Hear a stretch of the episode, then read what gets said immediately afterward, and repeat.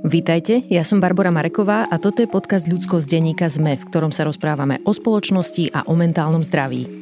Dnes o športovaní s bývalou snowboardistkou Bašou Števulovou.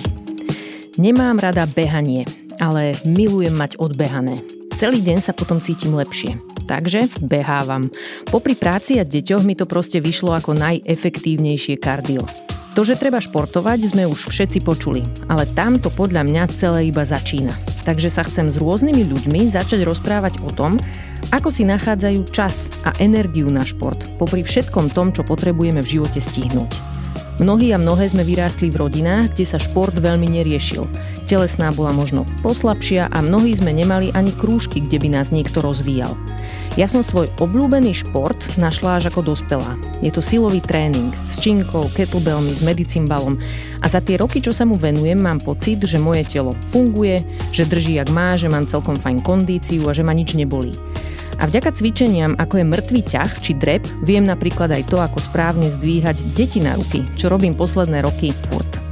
Baša Štebulová je bývalá profesionálna snowboardistka, ale okrem toho robila aj viaceré iné športy, ktoré sa dievčatám u nás typicky neponúkajú. A pritom by mnohé z nás možno bavili. Posledné roky sa Baša živí ako podnikateľka, má vlastnú značku oblečenia a spolu s partnerom sa starajú o ich dve deti. Chcela som vedieť, ako Baša športovala napríklad počas tehotenstva, ale aj teraz pri deťoch. A či športuje, aj keď sa jej nechce. No a rozprávame sa aj o tom, aké máme možnosti sa hýbať. Ako si nájsť pohyb, ktorý nás baví, alebo ktorý dokážeme aspoň zniesť. V rozhovore spomíname aj Instagramové účty športovkyň a športovcov, ktorí nás dve inšpirujú. Ich zoznam nájdete v popise epizódy. Moja adresa je ludskosť.sme.sk no a toto je Baša Števulová.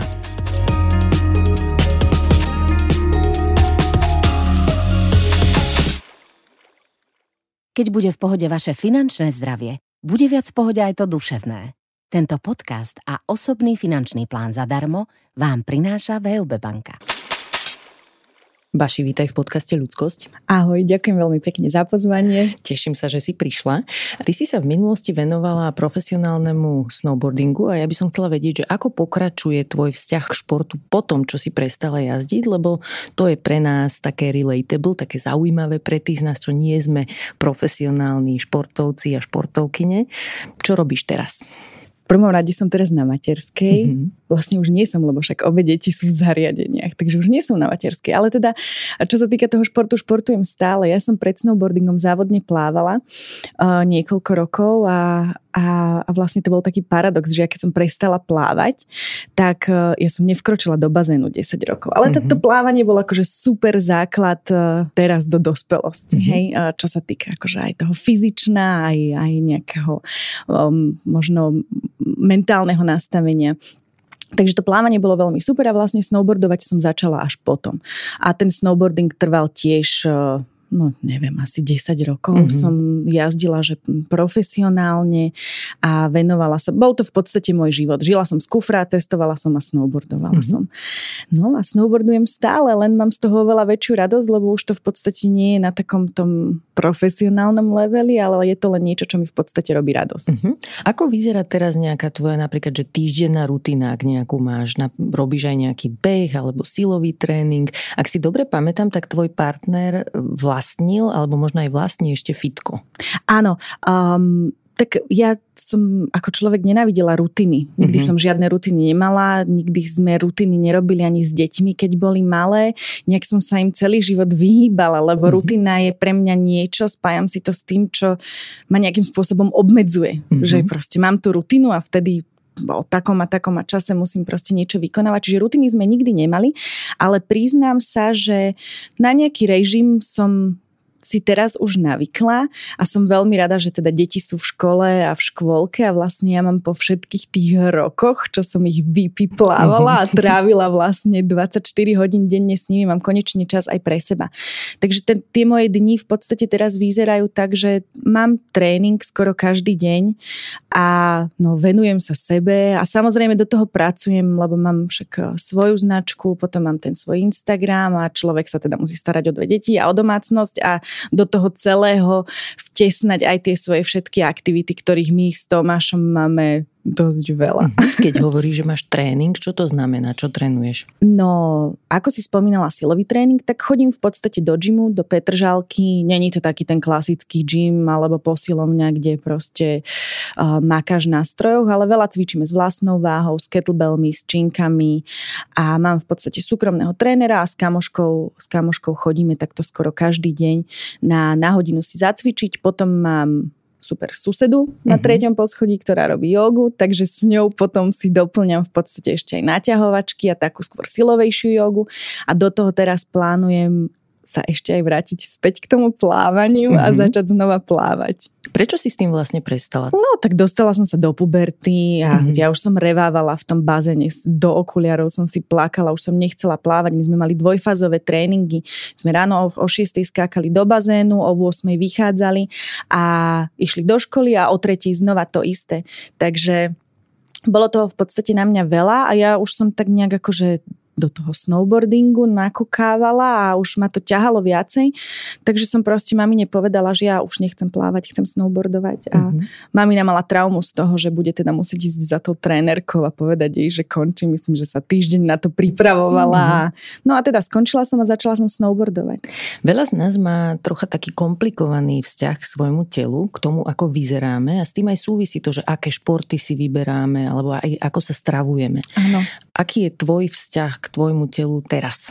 Uh, neviem, ja som to nikdy nejakým spôsobom neriešila, hej, že ja si pamätám aj na tom plávaní, no ja som mala 13 rokov a, a jedna z tréneriek mi povedala, že mám takú veľkú riť, že sa za chvíľu nezmestím cez dvere, čo v dnešnej dobe by bolo absolútne nepripustné. Mm-hmm. A tak áno, vždy som mala veľkú riť a nejak som to akože neriešila. Ani ma to nejak akože nezasiahlo, ale uh, ani to teda nič za mne, na mne nezanechalo, že by som proste nejak svojím spôsobom postavu riešila.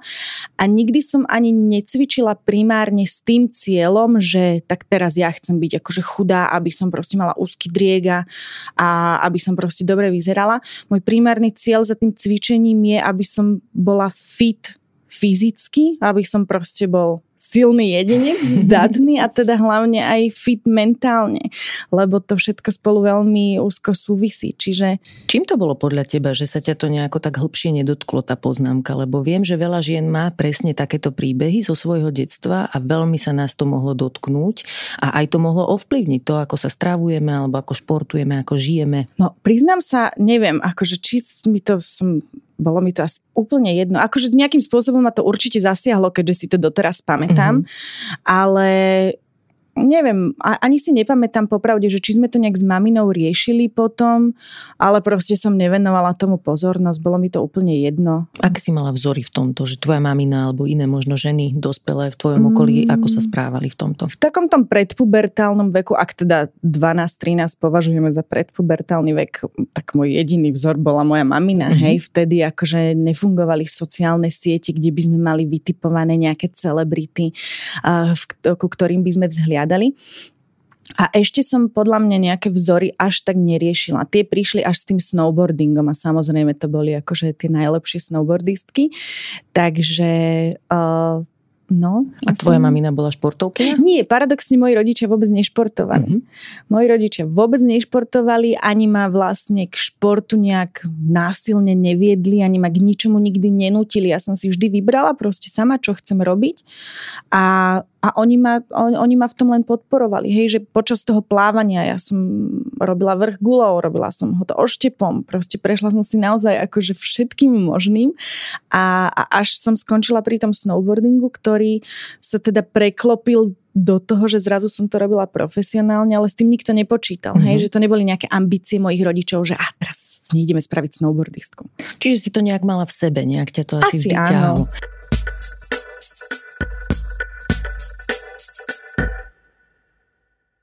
Okolo športu je kopec takých rôznych stereotypov. Niektoré sú aj rodové a trpia nimi aj muži, aj ženy. Napríklad veľa ľudí si myslí, že taký univerzálny cieľ mužov je byť nakorbený, že taký viditeľne ano. svalnatý. a byť A veľa ľudí by aj povedalo, že silní sú práve takí muži, ktorí sú viditeľne nakorbení. Hej, že to ano, je na nich vidno, ano, že majú hrúď a tie ruky a, a neviem ano. čo.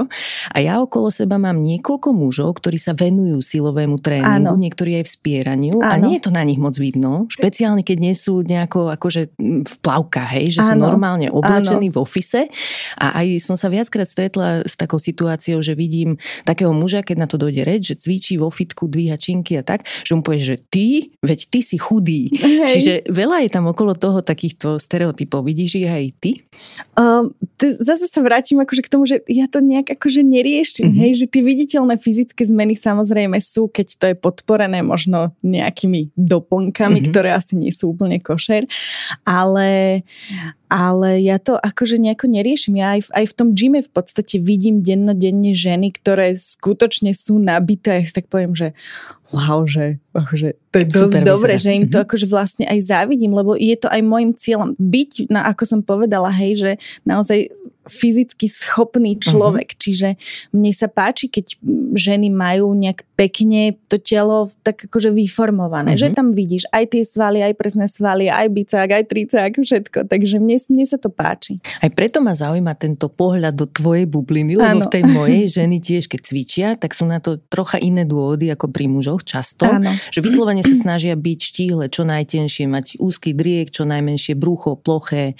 Čo vidíš ty teda v tejto svojej bubline? Čo sú tvoje kamošky majú aké ciele? Tak ale aká je výhoda toho mať úzky driek a mm-hmm. mať štíhle nohy a medzeru medzi nohami, medzi stehnami, ak to teda správne pomenujeme, že čo je toho výhoda? Akože takýto, taký ten trend toho byť štíhla, ja v tom nevidím absolútne žiadne výhody. Mm-hmm. Hej? Čiže každý samozrejme cvičíme s nejakým cieľom, ale podľa mňa primárny cieľ by mal byť ten, že si trénujem teda to fyzično, mentálno a, a aj nejakú svoju pevnú vôľu, hej. Hej.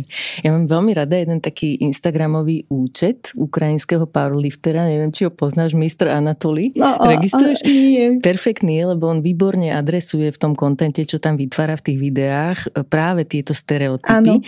že on je brutálne silný, ale nie je to na ňom moc vidno. A on zvykne sa prezliecť do nejakého takého bohozu ako upratovač alebo údržbár. Ano, to si pozriem. Cestuje po svete, vieš, v rôznych fitkách je a vždycky tam si vyhliadne takého najväčšieho týpka mm-hmm. nakorbeného, príde k nemu a sa ho spýta, či to tu môže poupratovať, či Aha. si môže posunúť tú jeho činku ano. obrovskú. A zrazu zodvihne. Presne, jednou rukou alebo ano. s nejakou výrazne menšou námahou. A čumia na ňo všetci tí a v tých pohľadoch tých mužov obrovských vidno áno, aj, že aj oni majú tento stereotyp, že áno. není možné, že takýto že malý taký, chlapík to áno, dvihne. Áno. A presne na tom krásne to rozbíja, hrozne sa mi to páči, to taká protivá ako keby mačizmu v tomto áno. silovom športe.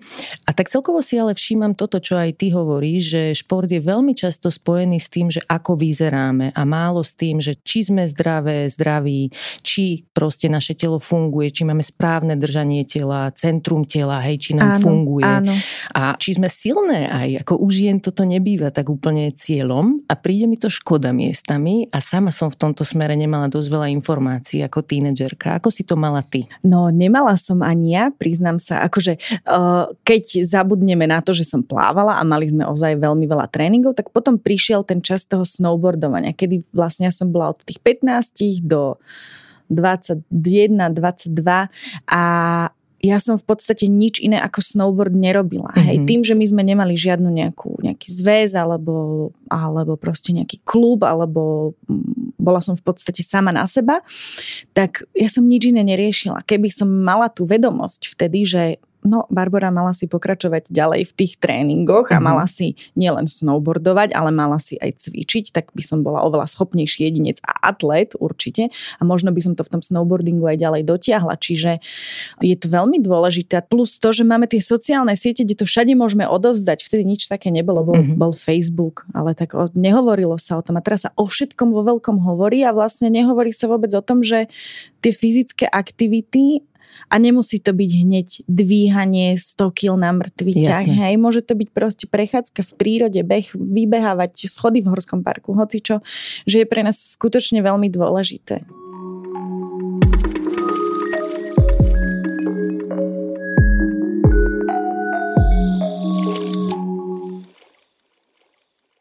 Rada by som sa pristavila aj pri tom, že ako šport súvisí s našim psychickým zdravím. Všetci máme v živote nejaké ťažké obdobia. Povedz mi o nejakom zložitejšom období ty a o tom, či v tom čase bol pre teba šport dôležitý. Či to pre teba znamenalo nejakú či už úľavu, alebo rozstýlenie, alebo či sa vďaka nemu cítila lepšie. No, asi to bolo pre mňa najdôležitejšie sa vrátiť späť k športu po pôrode, pretože ja si pamätám, keď sa Ida narodila, tak predsa len to druhé tehotenstvo viac to dá zabrať.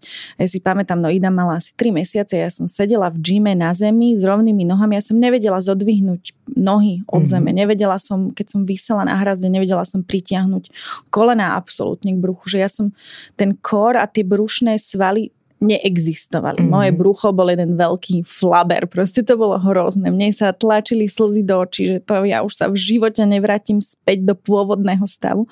A mňa boleli kríže, musela som si vlastne non-stop dávať, tejpovať kríže, No bola som, bola som nešťastná zo seba, že som sa bála, že sa to nevráti späť a vrátilo sa to, ale teda chcelo to čas a chcelo to akože naozaj nejakú kontinuitu tých tréningov a má teda pravidelnosť. Ako sa ti to podarilo? Mala si trénera vtedy? Trénerku? Áno, chodila som, chodila som aj na skupinové tréningy. Ono samozrejme boli potom obdobia, kedy som netrénovala vôbec, lebo som bola nevyspatá, lebo Ida bola schopná ma budiť 10 krát za noc.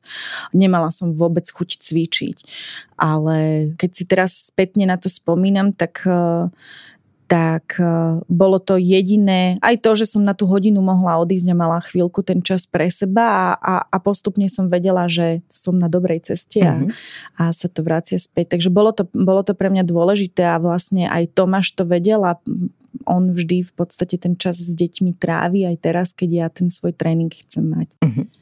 Šport a mentálne zdravie to je taká veľmi zaujímavá téma, o ktorej ešte sa relatívne málo hovorí. A zaujímavé v rámci toho je napríklad to, že podľa výskumov pravidelný pohyb v primeranej dávke dokáže mať pri stredne ťažkej depresii porovnateľný účinok ako antidepresíva, ktoré sa u nás bežne predpisujú. Treba ale zdôrazniť, že to neplatí nejako jednorazovo, ano. že máš depresiu a chod si zabehať, ale že to musí trvať kontinuálne, ten pohyb musí byť pravidelný a aj dávka nejaká primeraná strana. A čo je na tom zaujímavé, je, že sa aj znižuje riziko relapsu, toho, že sa tá depresia vráti, vráti v prípade, áno. že človek ňou zvykne trpieť. Tiež chcem podotknúť, že ak má niekto ťažšiu depresiu a už ako nevie vstať z postele, to už je iná vec, tam aj nejakú medikáciu možno treba, alebo proste zásah odborníkov. Ale toto si málo z nás uvedomuje, že venovať sa športu aj ako v nejakej miere preventívne, aby, aby sme nemali takéto ťažké obdobia, že to je dôležité. Zaoberáš sa týmto, alebo vnímaš tieto súvislosti? Mm, vnímať to vnímam a zase sa vrátim k sociálnym sieťam, pretože odtiaľ tých informácií na nás vyskakuje najviac. Hej, že veľmi uh, obľúbené slovíčko je balans. Všetci mm-hmm. balansujeme niečo. Balansujeme prácu, balansujeme rodinné vzťahy, balansujeme všetko. Ale ja mám pocit, že jediné medzi, medzi čím ľudia v poslednej dobe balansuje vyhoretie a presne akože nejaké stavy úzkosti. Mm-hmm. Hej, že uh, nevravím, že všetci, ale určite sa to týka veľa z nás a myslím si, že veľký podiel na to má aj to, že ľudia netrávia dostatok času v prírode mm-hmm. a nešportujú. Nevykonávajú proste tú fyzickú aktivitu. Každý si ten dopamín doplňame hej, po svojom. Mm-hmm. Ja športujem. Niekto si kúpi kabelku, jednorazovo si doplní dopamín, hej. Niekto užíva drogy, čo zase z dlhodobého hľadiska asi nemá veľmi dobrý vplyv uh, na zdravie. Hej. Čiže každý si dopamín doplňame po svojom a pre mňa je tá najsprávnejšia voľba skutočne ten šport. Ja to už len ten naj, najbanálnejší príklad je, že som celý deň doma s deťmi, mám mizernú náladu, vrátim sa k tomu, hej, človek má pocit vyhoretia. Zavolám Tomášovi láska, potrebujem ísť sa neviem, prebehnúť, alebo berem bicykel, idem si vyšlapať na kolibu, alebo zavolám susede, potrebujem ísť na jogu. Hej, že tých možností je skutočne veľa a ja sa po hodine vrátim a vlastne som šťastná. Mm-hmm. Hm. Som rada, že si spomenula aj úzkosti ako jednu z vecí, pre ktorú má zmysel sa zaoberať športom, lebo tam sa tiež zase z vedeckých výskumov ukázalo, že keď telu doprajeme šport alebo taký, že fyzický stres, tak pociťujeme menej toho psychického. Napríklad sa aj lepšie vyspíme, ak tak dlhodobo a primerane veľa športujeme.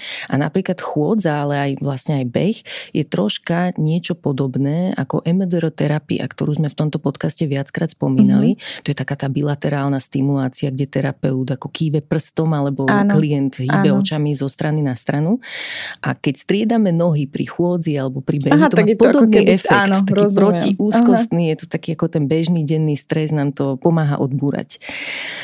Špeciálne dôležitý je pohyb v strednom a vo vyššom veku, lebo ak zostaneme aktívni, tak môžeme napríklad zbrzdiť úbytok svalovej hmoty, môžeme spomaliť pokles samostatnosti alebo zbrzdiť starnutie mozgu, ano. úpadok kognitívnych funkcií, dokonca aj nástup Alzheimerovej choroby ano. a zlepšuje to aj našu schopnosť prispôsobiť sa zmenám. Ako o tom uvažuješ ty? Predsa len už tak začíname byť v tom strednom veku. tak zatiaľ len 35. Okay. A, a, Ale nie, pozerám a, sa na to samozrejme aj z dlhodobého hľadiska, že tak ja neviem, tak ja keď budem mať 60, tak chcem si zobrať longboard a chcem byť schopná stále vypadlovať niekde von na to more a mhm. možno ísť v, nejakom, v nejakej akože forme surfovať. My sa stále o tom s Tomášom bavíme, že proste my keď budeme akože starší, tak budeme stále akože veľmi zdraví a fit jedinci, že to je v podstate náš gól, aby sme tu boli čím najdlhšie aj s tými deťmi a, a aby presne, aby sme sa vedeli prispôsobiť zmenám a, no, a žiť plnohodnotný život.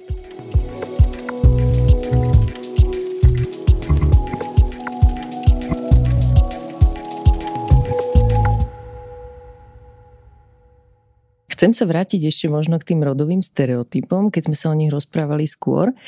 Mne sa zdá, že to súvisí trocha aj s takými tými celkovo rodovými rolami, ktoré v spoločnosti máme, že aké role majú muži a ženy a mm. aj s takými ako keby ideálmi krásy, na ktoré sme zvyknutí. Že žena, ktorá je akože považovaná za nejakú vyhovujúcu mainstreamovo, má byť jemná, útla, má mať nejakú dievčenskú mm-hmm. postavu a napríklad aj vo vzťahu k mužom časť ľudí to vníma tak, že žena by mala byť jemná jemnejšia, menšia, slabšia ako jej partner. Mm-hmm. Ako to vnímaš ty? Ja to zase nevnímam akože nejako. Uh, nevenujem tomu ako si pozornosť, uh, pretože každý sme nejaký, hej, mm-hmm. každý máme proste nejaké svoje dané vlastnosti a, a to aký sme a to nejaká rodová, nejaký rodový stereotyp nemôže akože ovplyvniť. Cítiš sa v pohode s tým, keby si bola silnejšia ako tvoj partner? Ako myslíš fyzicky? Fyzicky silnejšie, že by si ho vedela Jaj, dvihnúť, áno, teba nie. jasné. Uh-huh. A mhm. Tomáš by s tým bol úplne, úplne v poriadku. No, určite by sa tešil. Hej. Hovorím to aj preto, že uh, myslím si, že je to jeden z dôvodov, prečo ženy častokrát nevyhľadávajú silový tréning, áno. lebo majú v zadnom mozgu takú tú predstavu, že, že to nie je presne, hej, že to nie je atraktívne, keď ale, žena má svaly. Ale vieš, zase akože nemusí žena hneď dvíhať činky hej. hej, v rámci tej fyzickej aktivity. Nech chodí na balet, keď uh-huh. má pocit, že je proste jemnejšia, je ženskejšia. Ja som asi taká nikdy nebola a mňa proste furt viacej akože lákali tie možno mužskejšie športy uh-huh. a, mhm. a nikdy som nebola na takéto jemno a krásno. Uh-huh. A... ja si to pamätám, keď som mala asi tak, ja neviem, 18 sa mi zdá, alebo taká mladá dospelá som ano. bola, tak dovtedy som nevedela absolútne nič o silovom tréningu, nič o nejakom, že centrum tela treba riešiť a podobné ano. veci. A kamarát môj jeden začal chodiť do fitka a tak viditeľne sa mu zmenila postava, sme sa o tom rozprávali a sa mi to páčilo, čo ano. hovoril, že deadlift robiť alebo ano, nejaké drepy ano. a takže ako to funguje. On že začni cvičiť. A presne tento bullshit som vtedy na to povedala, že nie, lebo nechcem byť svalná. Tam on sa úplne smial, vysmial ma totálne. Potom som si to naštudovala a som ano. zistila, že akú blbo som povedala. No. Že ono je vlastne veľmi ťažké aj sa nakorbiť, hej? Že ono ano, to nie je tak, že dojdem do fitka a vyzerám jak Zora Coborová. Hej, tak je to dlhodobý proces, hej, ktorý súvisí aj so stravou a, a všetkým. Čiže není to, že ty raz zodvihneš činku a hneď ti proste narastú obrovské hamstringy a Hej. budeš mať proste veľké nohy. Ale ja som ešte chcela povedať to, že uh, ako si povedala, že nechcem dvíhať činky, že nechcem byť silná. Uh, keď sa vrátim k tým rôznym napríklad aj popôrodným bolestiam, mm-hmm. hej, že ženy majú bolesť krížov alebo, alebo proste sú so sebou nespokojné, tak uh, častokrát a, a netýka sa to v podstate len tohto, hej, že častokrát sa vo veľa veciach uh, spoliehame na iných alebo proste na iné možnosti a, a zabudáme na to, že ten prvý, kto mi so všetkým pomôže, som ja sama. Hej, mm-hmm. že keď mám nejaký problém, tak ho proste musím vyriešiť ja. Keď je to bolesť krížov, tak ju asi budem musieť vyriešiť e, nejakým cvičením. Hej, keď mám nejaké iné bolesti, tak e, samozrejme vyhľadám fyzioterapeuta, ale stále je to to cvičenie a nemôžem sa spoliehať na to, že to e, z dlhodobého hľadiska vyrieším tejpovaním alebo teda potom nejakými liekmi. Mm-hmm. Presne preto aj o tom hovorím, že myslím si, že silový tréning má ohromné množstvo benefitov aj pre ženy, že ho ženy potrebujú rovnako ako muži. A určite áno. A jasné, že sme ako v priemere fyzicky slabšie, čiže nižšie váhy môžeme áno, dvíhať alebo pri, primerane proste športovať, áno. ale nie sme iný živočíšny druh, že nie je na to dôvod, aby to bolo takto rodovo rozdelené, že ženy majú, ja neviem čo, aerobik vždycky a muži nejaký silový tréning, že mi to príde škoda, o čo všetko prichádzame, keď tieto informácie nemáme nemáme. A plus aj teda ďalšia taká vec, ktorá s tým trocha súvisí, je, že ženy výrazne častejšie trpia poruchami príjmu potravy ako ano. muži. Že tiež, keď nemáme prístup k takýmto informáciám aj okolo športovania, aj stravovania, tak potom robíme zlé voľby v živote niekedy. Ano. Najmä teda tam, kde tie poruchy príjmu potravy súvisia s tým, že ženy chcú zostať štíhle.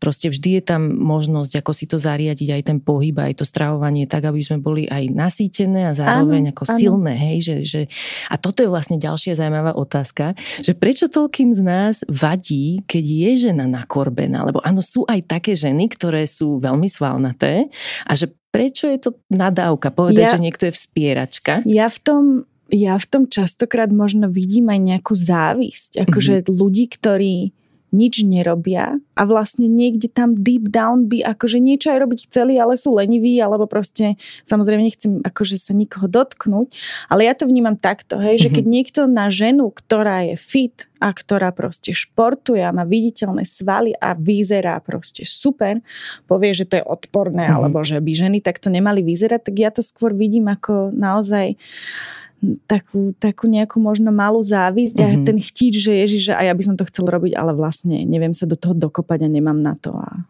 Keď si spomeniem na seba, ako som spomínala, že tiež som si to kedysi myslela, že byť svalnatá je nejaké divné, tak to bolo vyslovene len podvedome, nezreflektované u mňa niečo také, čo ako keby v tej spoločnosti tak bolo nejako komunikované. Nikdy som sa nad tým hlbšie nezamyslela a zdalo sa mi, že to je asi, asi to tak má byť, že žena je jemnejšia, taká tanečnejšia, nejaká balet matka. Hej. Čiže nebolo za tým ani, asi ne, neviem, či to u mňa bola závisť, skôr to bolo také niečo, že taký ten akože vyslovene patriarchálny bullshit, že, že nevyzerať ako muž, hej, že, že ten stereotyp za tým bol u mňa teda. Možno sa v tom niekto nájde, keď nás počúva, my preto to sa, hovorím. Prepač, my sme sa teraz smiali, boli sme na svadbe s Tomášom, uh, moja sesternica sa vydávala a máme takú fotku so sesternicou a s našou starkou a, a, a držíme ju tak ako, že ona hrala basketbal uh-huh. profesionálne strašne dlho a teda však ja tiež cvičím a teraz tam stojíme, držíme tú starku okolo piliec a ja mám ešte tú jednu ruku tak zvláštne zodvihnutú a Tomáš mi prišiel ukázať tú fotku, že pozri sa a zakryl ma a bolo mi tam vidno len tú ruku, že pozri sa, že akú máš ruku, že to by kľudne mohlo byť ako, že nejaký muž, vieš. tak sme sa na tom smiali. A mne to vôbec nevadí, Hej. ja sa z toho vlastne veľmi teším, som na to hrdá. Áno, áno. Ja niekedy, keď sa chcem donútiť ísť do fitka, že nemám úplne svoj deň, tak strašne mi pomáha si otvoriť Instagramový účet powerlifterky, volá sa, že Steffi Cohen, neviem, či ju registruješ. Mm-mm. Akože, a ona je taká, že viditeľne svalnatá. Áno, a počkaj, to není taká, čo robí o, také bizarné aj stojky a kadeča, či to je niekto iný? To bude asi niekto, to niekto iný. iný. Táto mhm. vyslovene rieši také, že Čisto... mŕtvi ťa, a také poradenstvo, mm-hmm. ako keby robí pre verejnosť, takú popularizáciu. Ja skôr veľmi rada sledujem akože z týchto silových žien všetky tie Islandianky, čo áno, robia crossfit, lebo áno. to sú akože také to sú podľa mňa... a takéto, že perfektné áno, sú. Hej. Tie, tie sú super. No. A už aj majú niektoré deti, tiež to parádne sledovať, áno. že ako to potom skombinujú s tými Presne. deťmi.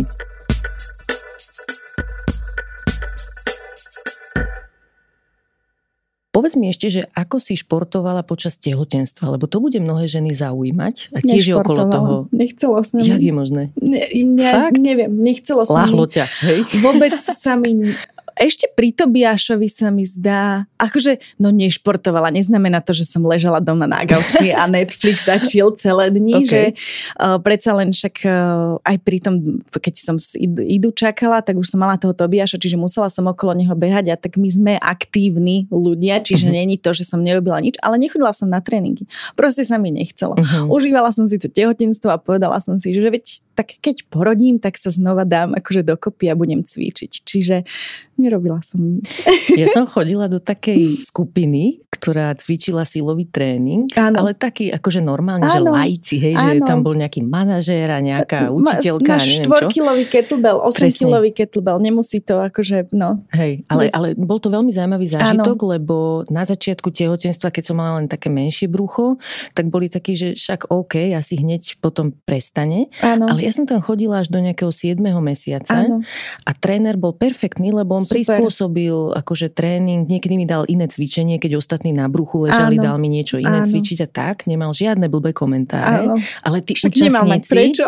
No, ale, ale tí účastníci mali, oni ma normálne odtiaľ akože vyšikanovali. No a to sú si... tie predsudky zase, Presne. že tehotná žena by asi teda mala hej, hej, hej. doma ležať. A to a... sa tak nejak celkovo zmení, mám pocit, keď žena otehotne, že tak všetci majú zrazu názor na to, že čo má robiť a ako má fungovať, že ja som si pripadala, chápe, že s činkou v ruke tam to bolo, keby som vodku mala v ruke, že tak sa ku mne správali, že stále tam boli nejaké také komentáre, že či chcem ublížiť dieťaťu. Ja som to pritom Áno, to je prvé to, čo matka chce spraviť, Áno, ublížiť presne, presne, hej. Dieťaťu. Vôbec mi nenapadla tá otázka. No. Išla som cvičiť, vôbec som sa nezamyslela no. nad tým, že som tehotná. Hej. Čiže aj na toto by som tak chcela akože apelovať, Áno. že ono je rozumné cvičiť aj v Áno, tehotenstve. Pravda, že... Najmä keď sme Áno. predtým cvičili, treba, pokračovať. Treba normálne. proste, áno, a hlavne keď človek veľa cvičí, je super, je super určite v tom pokračovať. A hlavne každý by mal robiť to, na čo sa cíti. Mm-hmm. Hej, keď niekto o, robí silový tréning, tak v tom silovom tréningu pokračuje. Ako Simona zo Žiliny o,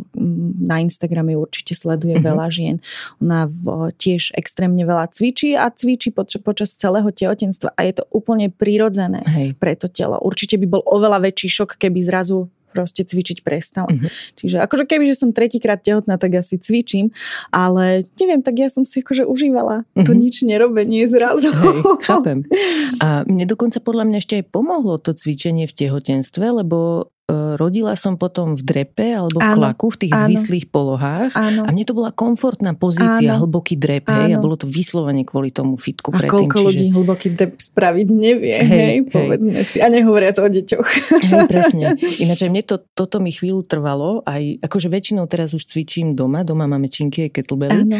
ale v tom čase, keď som ako nevedela rozlúsknuť, že prečo neviem urobiť vyslovene, že hlboký drep, hej, že má ten zadok nižšie ako kolena, tak som tiež vyhľadala trénera spierackého. On to perfektne zdiagnostikoval, že v čom bol problém, Áno. že kolena nemám Áno. dosť ďaleko od seba, alebo niečo vyslovene v držaní Áno. tela tam bol nejaký problém. A plus aj super rozcvičku ma naučil robiť, super. to je tiež dôležité, Áno, že takú veľmi. polhodinovú parádnu rozcvičku.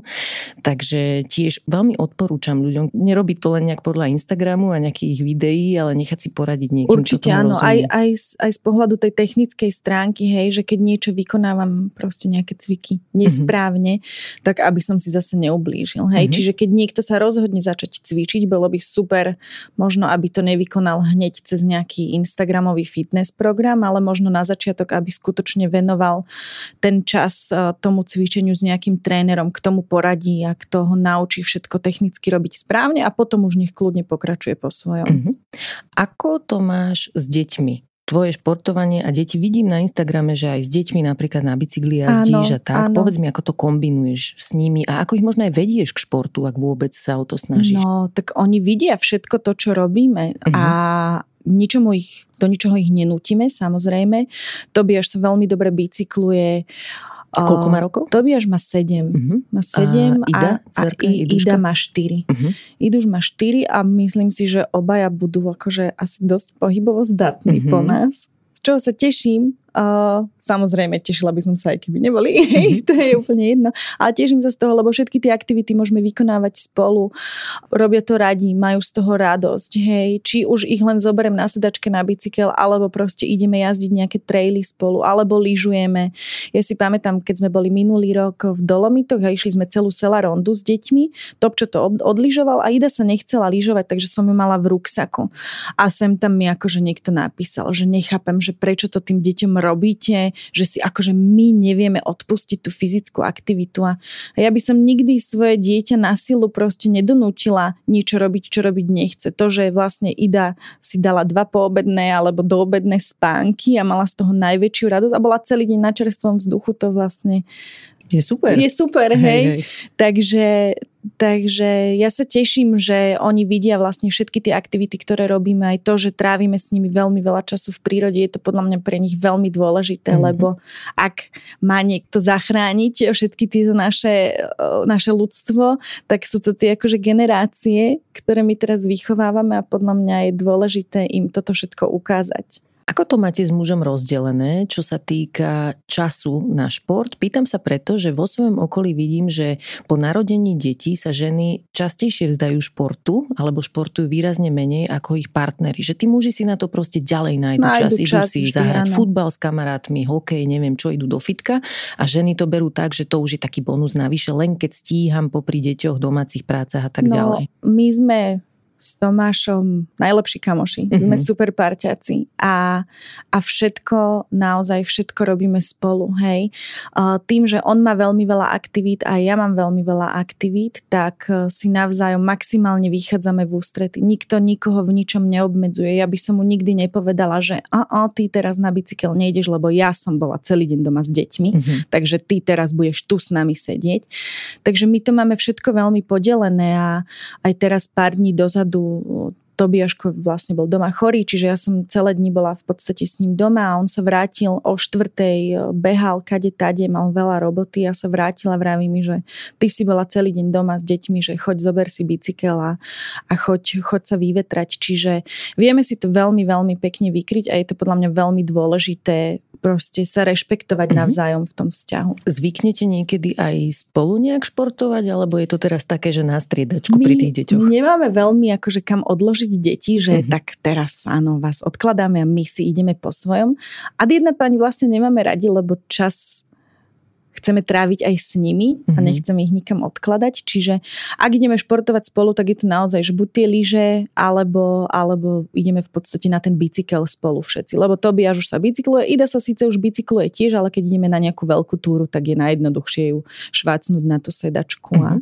A, a to je taký akože spoločné aktivity. A je pre teba šport takýto ako tento, že príde muž domov, povie ti, že bola si celý deň s deťmi, chod sa vybehať alebo niečo. Je to niečo, na čo sa potom potom tešíš, alebo sa musíš donútiť, aby si išla? No niekedy sa musím donútiť uh-huh. a mhm. poviem, že, že mne sa nechce, že som vlastne zasedená celý deň na tom gauči, alebo proste pracujem a vlastne posledné, čo sa mi chce, je teraz šlapať na kolibu z toho starého mesta.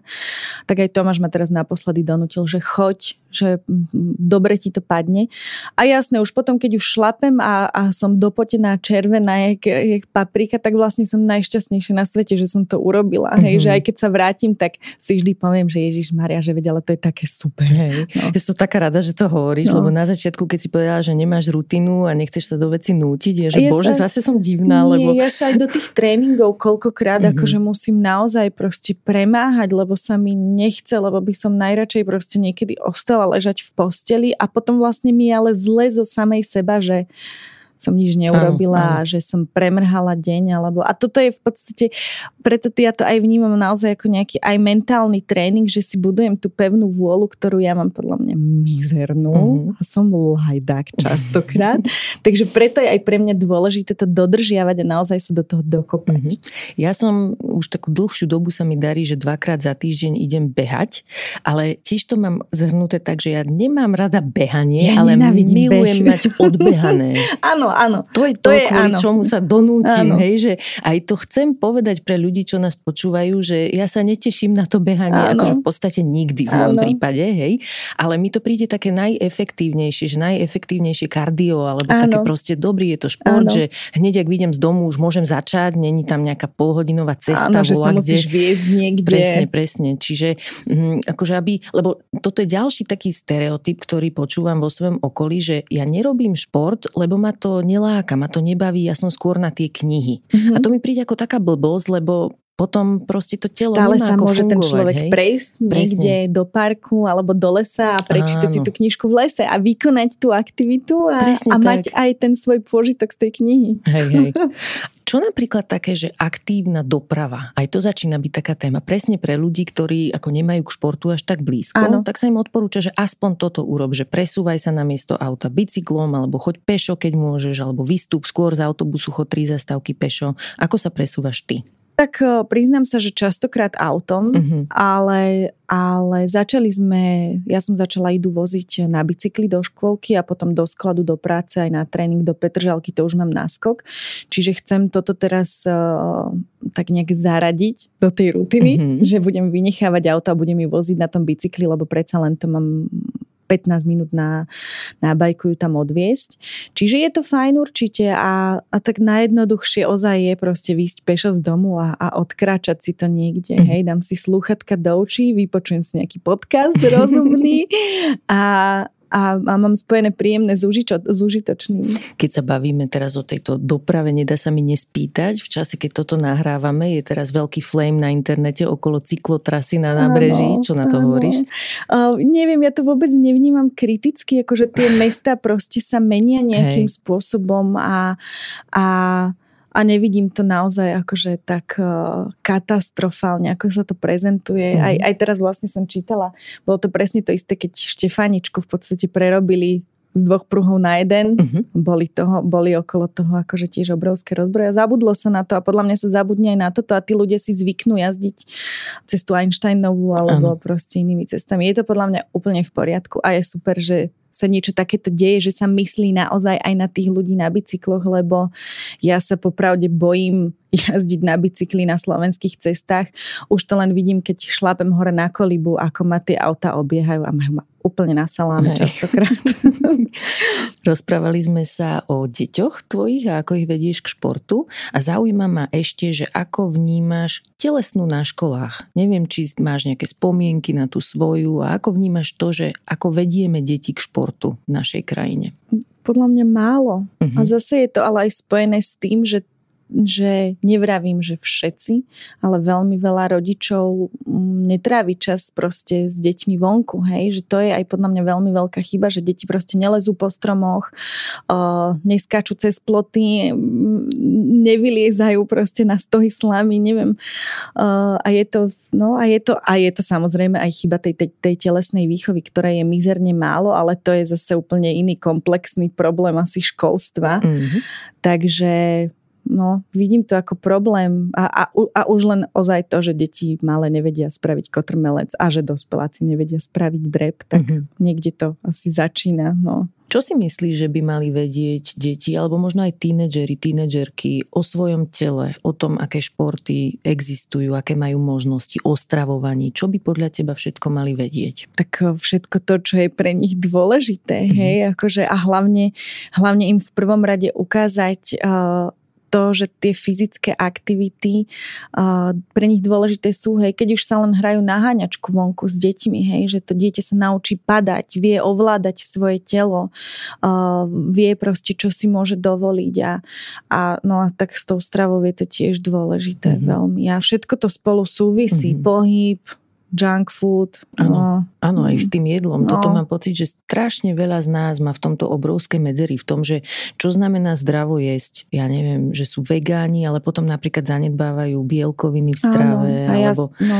no že, že veľa je tam takých dezinformácií aj v tomto smere. Lebo tých informácií je strašne veľa. Hej, a zase je to proste tými sociálnymi sieťami, že každý si z tých sociálnych sietí povyberá to svoje. Ty si dáš po tréningu silovom shake proteínový? Áno, dávam si mm-hmm. proteín, ale tiež si vy vyberám akože proteíny. Ja neviem, ja, teraz sme sa akurát o tom aj bavili, že ľudia sú schopní proste si rešeršovať iPhony, foťáky, niekoľko hodín, kým si vyberú ten správny typ, ale absolútne sa nezaujímajú o to, čo jedia. Takže áno, dám si aj proteín, ale tiež si veľmi, veľmi vyberám, aký proteín si kúpim. A čo sa tvojich detí týka, akým spôsobom ich chceš ďalej v tom športe posúvať? Nechať, necháš ich si vybrať nejaký, ja neviem, krúžok športový, alebo čo pre ne plánuješ? Tak Tobiaš má napríklad v škole veľmi veľa na výber s krúžkou a ja mu vždycky poviem, vravím, že Tobi, máme takéto a takéto možnosti, čo by si chcel robiť, tak má tam judo, chodí na gitaru, plus sa bicyklujeme a, a asi by sme chceli možno mu dať aj nejaké jiu-jitsu, nech sa presne naučí pohybovať a ovládať to svoje telo.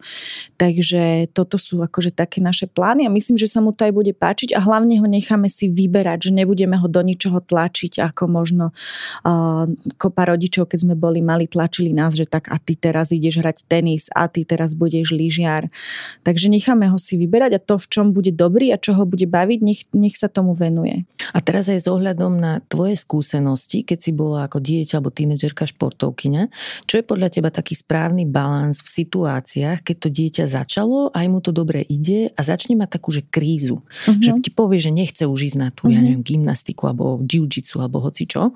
Čo vtedy ako rodič budeš robiť alebo si robila, ak už také niečo nastalo? Neviem, všetky tie krízy treba akože nejako prekonať a určite tomu dieťaťu nepomôžeme, keď na neho začneme zjapať, že ja tu platím teraz krúžky a ty na tie krúžky budeš chodiť, lebo si si to vybrala a mňa nezaujíma, že máš nejakú krízu.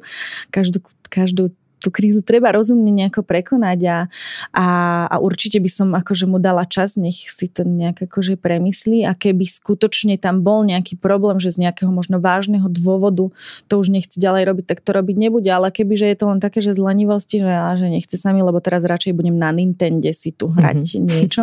To ešte tak, existuje? No, máme doma, majú doma Nintendo. Fakt? Hej, aha.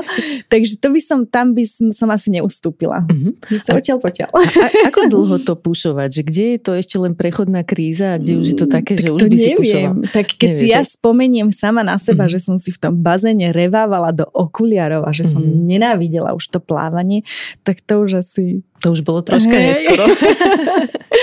Dobre, blížime sa ku koncu, tak mi povedz, aké máš také nejaké plány v blízkej dobe, čo ťa čaká? Ja neviem, viem, že máte aj ten campervan, áno, to nejak máme, spájate áno. so športom? Áno, lebo tak eh, my v podstate uh, sa snažíme čo najviac voľného času tráviť v tom karavane, mm-hmm. pretože je to najjednoduchší spôsob, ako sa priblížiť športom a hlavne aj prírode. Mm-hmm. Hej? Že pre mňa je, ja keby som si mohla vybrať, tak ja bývam niekde proste v lese na nejakej farme a, a tam žijeme. Ale tak to by až tu má tú školu aj iduška a vlastne to je asi to jediné, čo ma v tom meste drží. Uh-huh. Takže, uh, no a plány, tak asi cestovať čo najviac, vždy, keď je to možné, lebo ja stále vravím, ak je niečo proste, čo tie naše deti do budúcna formuje, tak je toto cestovanie a spoznávanie nových kultúr. A samozrejme to športovanie je s tým veľmi spojené. A no, nemáme plány, ja nerada plánujem, lebo tak aké plány... miesta chceš vidieť tým kempervenom, kde sa ešte dá takto dostať? Tak teraz sme boli, sme v podstate precestovali celé Norsko, dá sa povedať. Uh-huh. A, a láka ma po Baltie. A do Norska by som sa zase vrátila, lebo ešte mi tam čo si chýba zo severu, uh-huh. ale plánujeme, no plánujeme, vidíš, chceli by sme akože vidieť po Baltie, chceli by sme možno ísť na Fajerské ostrovy, z Fajerských ostrovov na Island, tým našim karavanom, tak uvidíme. Akože Paráda. máme na to už len tie prázdniny, hej, tým, uh-huh. že dobíjaš chodí do školy, ale ale stále vlastne je to plne, plne to využívame a, a je to najlepší spôsob bývania. Akože človeku vlastne nič viac netreba. Mhm. Super, ďakujem ti veľmi pekne za rozhovor a daj nám ešte prosím ťa tip na nejakú knihu, ktorá sa ti páčila a mohla by sa páčiť aj nášmu publiku. No, keď už teda sme akože pri tom športe a, a všetkom tom mentálnom a fyzičnom, tak ja som teraz začala čítať knižku, um, ktorá je v podstate veľmi o seba disciplíne a nejakej akože psychickej odolnosti. Je to uh, autobiografia, ak sa teda nemýlim a um, po anglicky sa to volá, že Can't Hurt Me. Uh-huh. A je to v podstate celý životný príbeh eh, mladého chlapca Černocha, ktorý akože vyrastal presne v v takých tých nejakých, akože v takej tej bubline, kde teda sa potýkala aj s nejakými rasovými otázkami mm. a bol obezné dieťa a mal veľmi prísnych rodičov a on sa v podstate to všetko, všetky tieto veci ho donútili k tomu, aby z toho deprimovaného mladého muža sa stal akože nejaký vzor pre, pre ikonu, akože stala sa z neho ikona amerických ozbrojených síl a jedne, jeden z najlepších vytrvalostných športovcov mm-hmm. na mhm. svete. Čiže toto teraz sa teším na toto čítanie, lebo, lebo to veľmi súvisí aj s tou pevnou vôľou, ktorú teraz ja si chcem budovať. Teraz mi nedá ešte nespomenúť, ano. keď si povedal, že ten chlapec bol obezný. Áno. Toto sme v rozhovore nepokryli a zdá sa mi, že možno sme aj mohli, ano. že ako ťažké to je pre ľudí, ktorí majú nadváhu, nejako nabehnúť e, do fitka. Som si všimla, že často majú problém s tým, že sa tam cítia, ako že tam nepatria. Hej, že taký ten predsudok, že nebuď tučný, ale keď si tučný a dojdeš do fitka, tak akože čo tu robíš, hen taký, mm-hmm. že mhm. ako sa dá vlastne začať? Máš na toto nejaký typ, že ako im dodať seba, seba mhm. dôveru v tomto smere? Mňa zarazí, že to vlastne vôbec akože ešte niekto vníma, hej, takto, mm-hmm. že preboha, že tak ja teraz nejdem do toho fitka, lebo akože som možno trošku obeznejší. Obdivujem každého, kto proste sa rozhodne na sebe makať a niečo pre seba urobiť, lebo v prvom rade to robím kvôli sebe a nerobím to absolútne kvôli niekomu inému. Čiže toto netreba vôbec riešiť a to sa netýka len športu, týka sa to vôbec fungovania v bežnom živote. To, čo si myslia ostatní, mi môže byť skutočne úplne jedno. Ďakujem veľmi pekne, toto bola Baša Števulová. Ďakujem. Ďakujem, že ste počúvali podcast Ľudskosť o vplyve rodiny a spoločnosti na mentálne zdravie a teším sa na vás o týždeň. Nová epizóda vychádza každý štvrtok a nájdete ju vo všetkých podcastových aplikáciách a na stránke sme.sk. Ak sa vám podcast páči, môžete nám dať 5 hviezdičiek. Pomôžete nám ho dostať k viac ľuďom. Na výrobe tejto epizódy som spolupracovala s Michalom Juríkom a moje meno je Barbara Mareková.